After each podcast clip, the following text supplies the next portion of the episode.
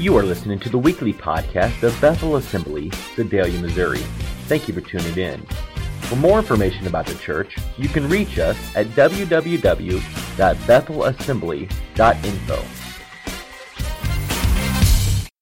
This morning, I want to take the time for the next few moments to really process through who we are as a church. What do we believe? What do we stand for? Now, I'm not going to take the time to process through the assemblies of God and the, and the 16 fundamental truths of the assemblies of God. I want to talk specifically who are we as a church? What has God called us to be? What is our defining moment as a body of believers? Approximately six years ago, when my wife and I first moved here to Sedalia, I sat down with a congregation on a Sunday night. Maybe you were here that night, a, small group of individuals. I believe we sat in this section right here, and I began to ask some basic guideline questions. What do we long for? What is really pressing on our heart? What do we really believe in? What are the unshakable moments in our lives? In other words, what's the DNA of the church? What do we stand for? And through that night and, and processing together, we came up with our mission and our vision and our core values. I'm not going to attempt to give you all of it tonight or today. Today, I want to give you our mission and our vision. But why are we repeating? If we discovered it six years ago, why do we need to repeat it again? Is it not enough simply to discover who we are and then move on? No, you see, I don't believe it's enough. As we continue to grow as a congregation, as we continue to grow as a group of believers, as a family together, we must not fail to understand who we are. If we fail to remember who we are and where we are going, there is no way we can properly hit the targets. Let me say that again. If we fail to remember who we are and where we are going, there is no way that we can properly hit the target. We'll hit some targets, but it may not be the one God is calling us to pursue. Approximately three years ago was the last time that we really dove in to this idea of who are we? Now, as a staff and as leaders, we continuously rehash through this. We continuously process through this, but as a congregation, I think it's important that you understand who we are. You hear our mission all the time, yes? What is our mission? Our mission is this to love, reach, and empower people of all cultures for Jesus Christ. That's what we stand for. That's, that's our mission. That's our, our driving force. That gives us specifics of who we are as a people. The Bible tells me this where there is no vision, the people perish.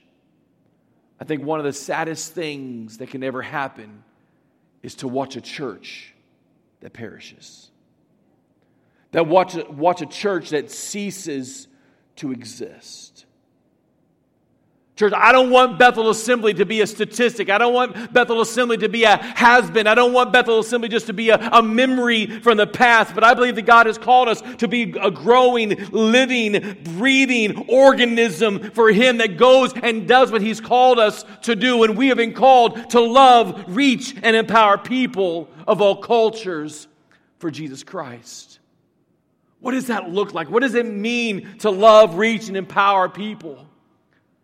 The Bible tells me in Romans chapter 12, verse 9, it says, Don't just pretend to love others, really love them. And over and over and over throughout the scriptures, we are, we are called to, to love those that persecute us, to love our enemies, to love ourselves. That's hard sometimes. To love God with all that we are. Love. Why? Why are we to love? Because that's who God is. God, by definition, I've said this thousands of times, God, by definition, is love. He cannot be separated from love. So if we are to be a living, breathing organism of God, then we've got to allow love to radiate inside the uttermost part of our being. We've got to let His love become true and transparent in our lives. Don't fake it but really love one another. Hate what is wrong, hold tightly to what is good. We're to love and, and reach. What does reach look like? Well, Mark 16 tells me this go into the world. Go everywhere and announce the good news of God's message of good news to one and all. Go into all the world, go everywhere and announce the message of God's good news to one and all. We've got to reach the lost. We've got to go into the highways and the byways. We've got to go into the community. We've got to go into the shopping center. We've got to go into the schoolhouse. We've got to go to other third world countries. We've got to go around the world. Everywhere we go, we've got to reach the lost for the kingdom of God. Why? Because if we don't reach them, they may never hear the message of Christ. And if they never hear the message of Christ, they'll spend eternity in hell. I'm not okay with that. I don't know about you, but I'm not okay with that. I don't want to be responsible for somebody not making it to heaven. If God calls us to go, if God calls us to reach, we need to go and reach the lost for Jesus Christ. That's why Bethel Assembly is here. That's what runs through our DNA to love them and to reach them. But it's not enough just to reach them, we've got to empower them. Bible says that my responsibility as your pastor is to equip you. To equip you, to give you opportunity, to give you the resources. Matthew 28 says, Go then to all peoples everywhere and make them my disciples.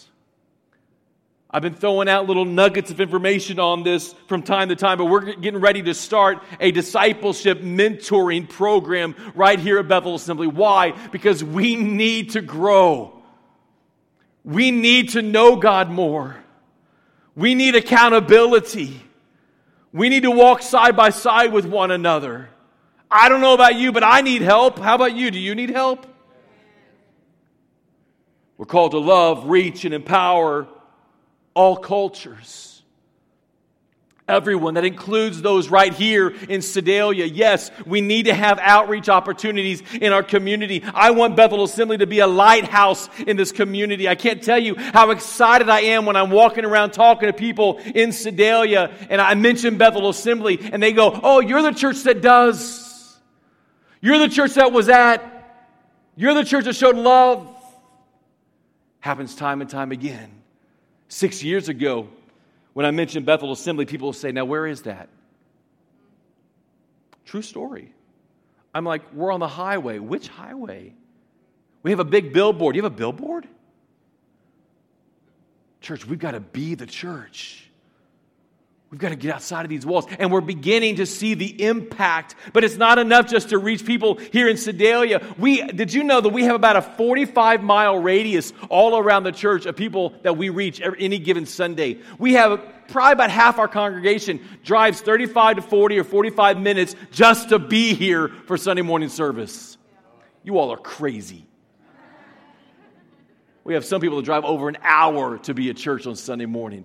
Man, I want to make an impact all over this area. In fact, as you know, many of you know, one of these days, once God opens up the door, we're going to launch campuses of Bethel Assembly all around this region.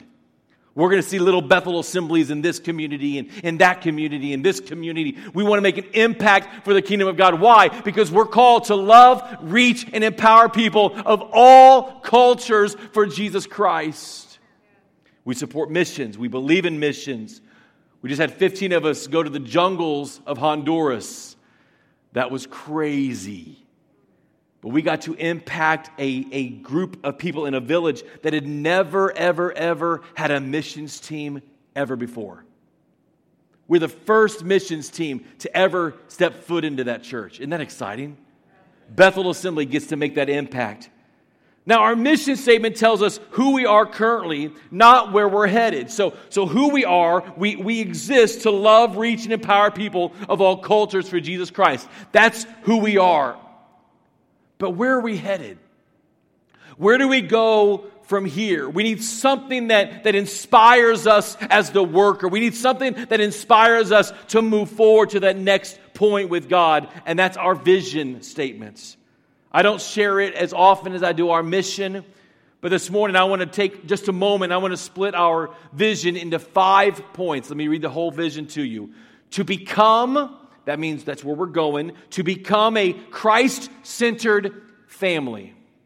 Devoting ourselves to loving one another, honoring our Lord, and reaching the lost, all while making a positive impact. Look at your neighbor and say a positive impact I'll talk about that in a moment. A positive impact for Christ in our community. Let's take a look at this. Number one, we've got to become a Christ centered family. When I first arrived to Bethel Assembly uh, approximately six years ago, this is where we hit the ground running. We spent several months talking about what does it mean to be a family. You see, there's a difference between just coming in and sitting in a church and really being a family. A family is there in the good times and the bad times. A family is there when you're celebrating. A family is there when you're hurting. A family is there when you're sick. A family is there when you're well. A family is there for you any and all times. And that's what the church is called to be. Amen? So we began to process through this idea of the family, working hard loving one another, connecting one another, encouraging one another. After all, the Bible says this in James chapter 3 you can develop a healthy, robust community that lives right with God and enjoys the results only if you do the hard work of getting along. I didn't hear an amen. Thank you, Colton. 13 years old tomorrow, right there. Did you see this? You can develop a healthy, robust community that lives right with God and enjoys the results only if you do the hard work. Well, guess what? The reverse is also true. If you don't do the hard work, you will not produce a healthy, robust community. So the choice is ours. The option lies in front of us. Do we want a healthy, robust community or not? I believe we are called to be a Christ centered family, working together, processing through the hard stuff. Let me just throw this out there. I can't do it all by myself. Too many churches have done themselves an injustice and their pastor an injustice by saying, Well, Pastor, that's why we pay you. That's not the case. The Bible says my responsibility is to equip you. And we work together. We, the family, do the hard work, processing together. Let's go back to that, the scripture again. Enjoy the results only if you do the hard work of getting along with each other, treating each other with dignity and with honor. Before we can even begin to reach beyond these four walls before we can ever reach in and make an impact in this community. We've got to do the hard work of working together as a family, building a community right here. Because if we don't have a solid foundation here and we try to filter outside the walls out there, what's going to happen when some wind starts blowing, the whole organism is going to crumble. We've got to work together. We're giving you the opportunities this summer. We had our first sizzling summer a few uh, Sunday nights ago. If you were there, it was awesome. We had a dunk tank. We had s'mores. Come on. We had chocolate. We had s'mores. We had chocolate. We had hot dogs. We had a great movie. Here in a couple weeks, we're going to have another sizzling summer. And on that one, we're going to the swimming pool. We're going to have a pool party. But at the pool party, we're going to do a water baptism. Come on. It's going to be incredible. The fall, this fall, we have a back to school bash or an end of summer bash, and we're going to come together for that as well. But something else we're going to do. The staff and I sat together a few months ago, and I asked the staff some pointed questions of, of how do we get to that place of where God would have us to be? If we were to reach this, would that be our celebration moment? And if that's the celebration moment, then, then how do we get there? And we realized that there were several things that had to shift here in the church in order for us to become this Christ centered family. You see, it all came back to this idea of, of bonding together, growing together, working together, the, the mentor and the discipleship and all of these things processing together. We thought, how do we go about achieving such an idea? Of building community. And with that, we came up with the idea of life groups. Now, it's not original to Bethel Assembly. It's not something that we created, we're the only ones out there doing it. But we decided life groups was the way to go. I want to talk about our life groups. We got a life group host meeting after the second service today. But I want to share with you very quickly what life groups are going to look like this fall.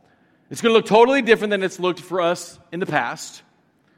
But we felt that if we're really going to become what God wants us to be, if we're really going to build this Christ centered family, then we had to make some drastic changes. We had to turn some things on its head in order to accomplish the task. How many know sometimes in order to accomplish a task, you got to do some dirty hard work? Yes? So here's what we're going to do we're taking our Sunday nights and we're going to revamp them and we're turning them into life groups. We're going to turn this thing on its head. Right now, currently on Sunday nights, we're reaching about 40 adults right here in the worship center. We believe that with life groups, we can more than double and even triple that number of people that we can impact. Doing the hard work of reaching one another. We're going to do these in, in semester time frames.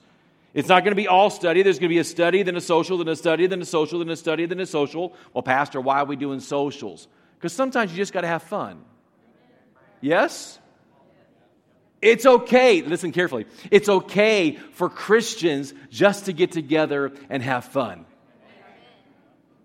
It's a true statement. I had somebody tell me when I first got here six years ago, well, Pastor, bear with us. We're not used to laughing in church. We've done a lot of laughing in the last six years, yes?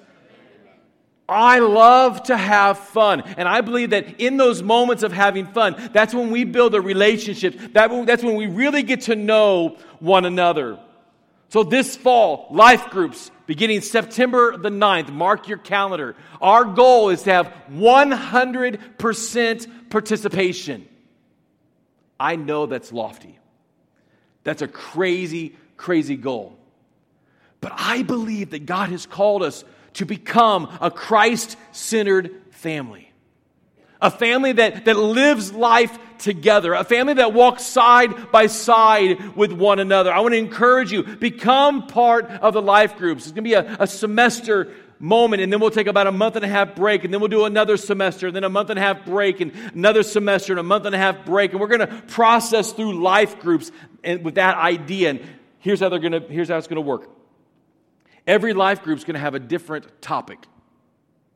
Maybe this life group over here is going to do finances. This life group is going to do parenting.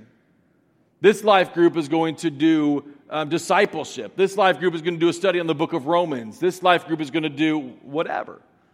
And we're going to give you, have a young adult life group. Yes? Okay, I was hoping that was correct. we are having a young adult life group. All of these opportunities for you to grow together. And then when that semester is over, we're going to show you what the next groups are going to be at, and you can kind of mix and mingle. So you're not always with that same group of people. Now you can get to know this group of people, and now you can get to know this group of people, and now you can get to know this group of people. And suddenly we're building. I'll oh, see, I'm excited about this. We're building a healthy, robust community. Working together. Let me encourage you this fall Become part of a life group. If you're toying with the idea right now, you're like, I don't know if I want to host one or not, come to the meeting today. Let me put a little disclaimer out there. If you're hosting a life group, it does not mean that you're preaching to people every week. All it means is you're facilitating some questions. And I shared with you last week, I believe it was, every one of us facilitate questions every single day. How you doing? You're facilitating a conversation. You're, you're prompting some form of response. Same thing happens with our life groups. Let me encourage you if you're interested in being a life group host, join me today right after the second service. We're going to have a, a brief meeting, plus, you'll get free lunch. You can't beat free lunch. And then this fall, you're going to see more and more things pop up. I want you to sign up for a life group. I want to encourage 100% of you to be involved, to be a part, because I believe that's going to help us as a congregation to go to the next level that God wants us to go to. Amen? Point number two devote ourselves to loving one another. Devote ourselves to loving one another. Love was a major topic uh, that we discovered that first night in 2012, September 2012, when we had this conversation right down here. One of our Kids Zone kids, I was asking, Who are we? And they said, We should be a warm church. So I pressed them a little bit with that question. I said, Oh, you want me to turn the thermostat up? You want it warmer in here? Is that what you're saying? And she said, No, no, no, Pastor. We need to be a place where people can feel loved and accepted. And I thought, man, that coming out of one of our kids from kids' church. We need to be a place where people can come in and, and not feel that they're being condemned or judged because guess what? Jesus didn't come into this world to condemn us. John 3 17, for God did not send his Son into the world to condemn the world, but that the world through him might be saved. Our responsibility is to love them, it's God's responsibility to change them. Let me, let me say that again. You need to let that kind of sink in. Our responsibility is to love them. God's responsibility is to change them. We don't approve of all their lifestyle choices, and many of you I've had conversations with, and we've talked about the lifestyle. We've talked about some things that are happening in your life, and you know, I say God wants to bless you, but you can't be doing this, and God bless you. And we we have those big conversations. If you're here, don't say Amen because God, uh, people know who I'm talking to. But some of you I've had those hard conversations with. And you've made the change, you've watched God bless your life. Our third point is this we've got to devote ourselves to reaching the lost. To reaching the lost. That's why we have our outreaches as a church. That's why we, we pick up supplies once a month in Springfield and we bring those back and we drop them off at the elementary schools and we, we drop them off at the police station, the senior center, and the fire department and other areas around the community. Did you know that Bethel Assembly supplied, and this, this sounds like a small thing, but I want you to understand the impact this has. Bethel Assembly supplied every snack for all the schools here in Sedalia during the MAP testing three pallet full of snack cakes. We picked up in Springfield, jam packed our van. It was like a, a cavity driving down the highway. Brought them here, sorted them out, passed them to every school. We had area schools calling, uh, calling the church, area schools. We weren't able to help any more than Sedalia this year, but I'm praying that next year we can widen that out. I had about two or three other school districts that called and said, Can you help us out? And I had to turn them down. I want us to be able to reach out, to love our, our neighbors, to reach into them, to reach the lost. We got a note from one of the elementary schools that said, Thank you for just thinking of us and loving us. We go into Heber Hunt Elementary and we mentor there, and we, we do a lot with Heber Hunt and bless them with th- several things. A couple years ago, we bought a rock wall for their, for their gymnasium. And one of the teachers asked me this year, they said, Why, why, do, you, why do you love us? My response was simple You're the closest one to us. that, that's the answer. But we make that investment in them because they're our neighbor. And we, we want to simply show them the love of Christ. We have our Sunday morning services. This is a great opportunity to invite your friends. We craft our Sunday morning services with the mindset that the lost can come in. My desire every Sunday morning is that everybody leaves here, whether they've been saved for 14, 20, 35 years, or whether they just got saved this morning, that everybody leaves this place having some sort of connection and moment with God. That there was something that happened in the service that they go, man, that service was for me. I can't tell you how many times I had people walk up and go, Pastor, is my house bugged because I think you were preaching right at me this morning? That's my desire that no matter who you are, that God speaks into your life. So use Sunday mornings as an opportunity to bring your unsaved, unchurched friends in. Life groups are going to be a great opportunity. Man, because we're going to try to keep those things to like 12 people and below because that's really a small group. We don't want to have 40 and 50 people in a life group because that's a congregation. So we're going to keep it as small as possible. That's a great opportunity to bring your friend because it's a non threatening environment. Plus, you're going to have food, and we all love food. Amen. Yes, amen. Amen. Let me ask you this question. Personally, what are you doing to reach the lost? You see, it would be easy for us to, to jump on the bandwagon of Bethel Assembly is doing this and this and this and this, and Bethel Assembly has this event and that opportunity, and Bethel Assembly is this coming around the corner. But what are you personally doing to reach the lost? I want to challenge you. Allow the DNA that flows through Bethel Assembly to begin to flow through your veins. Number four, devote ourselves to honoring the Lord to become a Christ centered family, devoting ourselves to loving one another, honoring the Lord. Our goal as a church should be to do everything for the glory of God. We serve snack cakes to the schools to the glory of God. We pass out toilet paper to the senior center for the glory of God. We have a family fest to the glory of God. We take our kids to camp every summer to the glory of God. We come here as a body of believers and we worship together to the glory of God. We work as a greeter at the main door to the glory of God. We push the knob on the soundboard to the glory of God. We receive communion together to the glory of God. Everything that we do is done to the glory of God. Colossians chapter 3 says, And whatever you do or say, do as a representative of the Lord. Did you know that you are a representative of the Lord? The moment you receive Christ into your life, you become his representative. You're his spokesperson. We're going to talk about that in, in just a moment. So pin mark that idea. Our word for 2018 and every year, uh, seek God for a word. What is it that you have for our church? 2018, that word is excellence. We're striving to do everything we can at the utmost excellence because that's what we believe God deserves. We want to do it to the glory of God. And number five, make a positive impact for Christ in our community. Now, listen carefully. There's a vast difference, a huge difference between making an impact and making a positive impact. I've shared this before. There are so called churches that travel around the United States and they make an impact upon the community, but it's not an impact that's positive for the kingdom of God. We want our community to look at Bethel Assembly and see that we have a love for Christ and, that, and to see that we desire nothing more but for them to come to know Him as their Lord and Savior. Our aim, our desire should be to make a positive impact for Christ. Let me ask a question.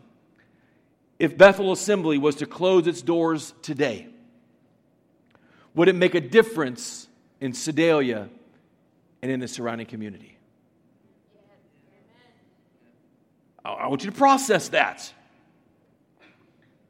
If this church was to throw in the towel today and say, you know what, we're not doing this anymore, we're locking the door, we're turning out the lights, would it make any sort of impact, make any sort of difference in our community? You hold on to that thought. I, I want to let that kind of sink in. This week, I want you to really process that. Over the next couple of weeks, we're going to dig in more about who we are as a church. We're going to talk about our core values. There are seven of them. I was going to try to give you one of them this morning, but I knew that that just was not going to happen.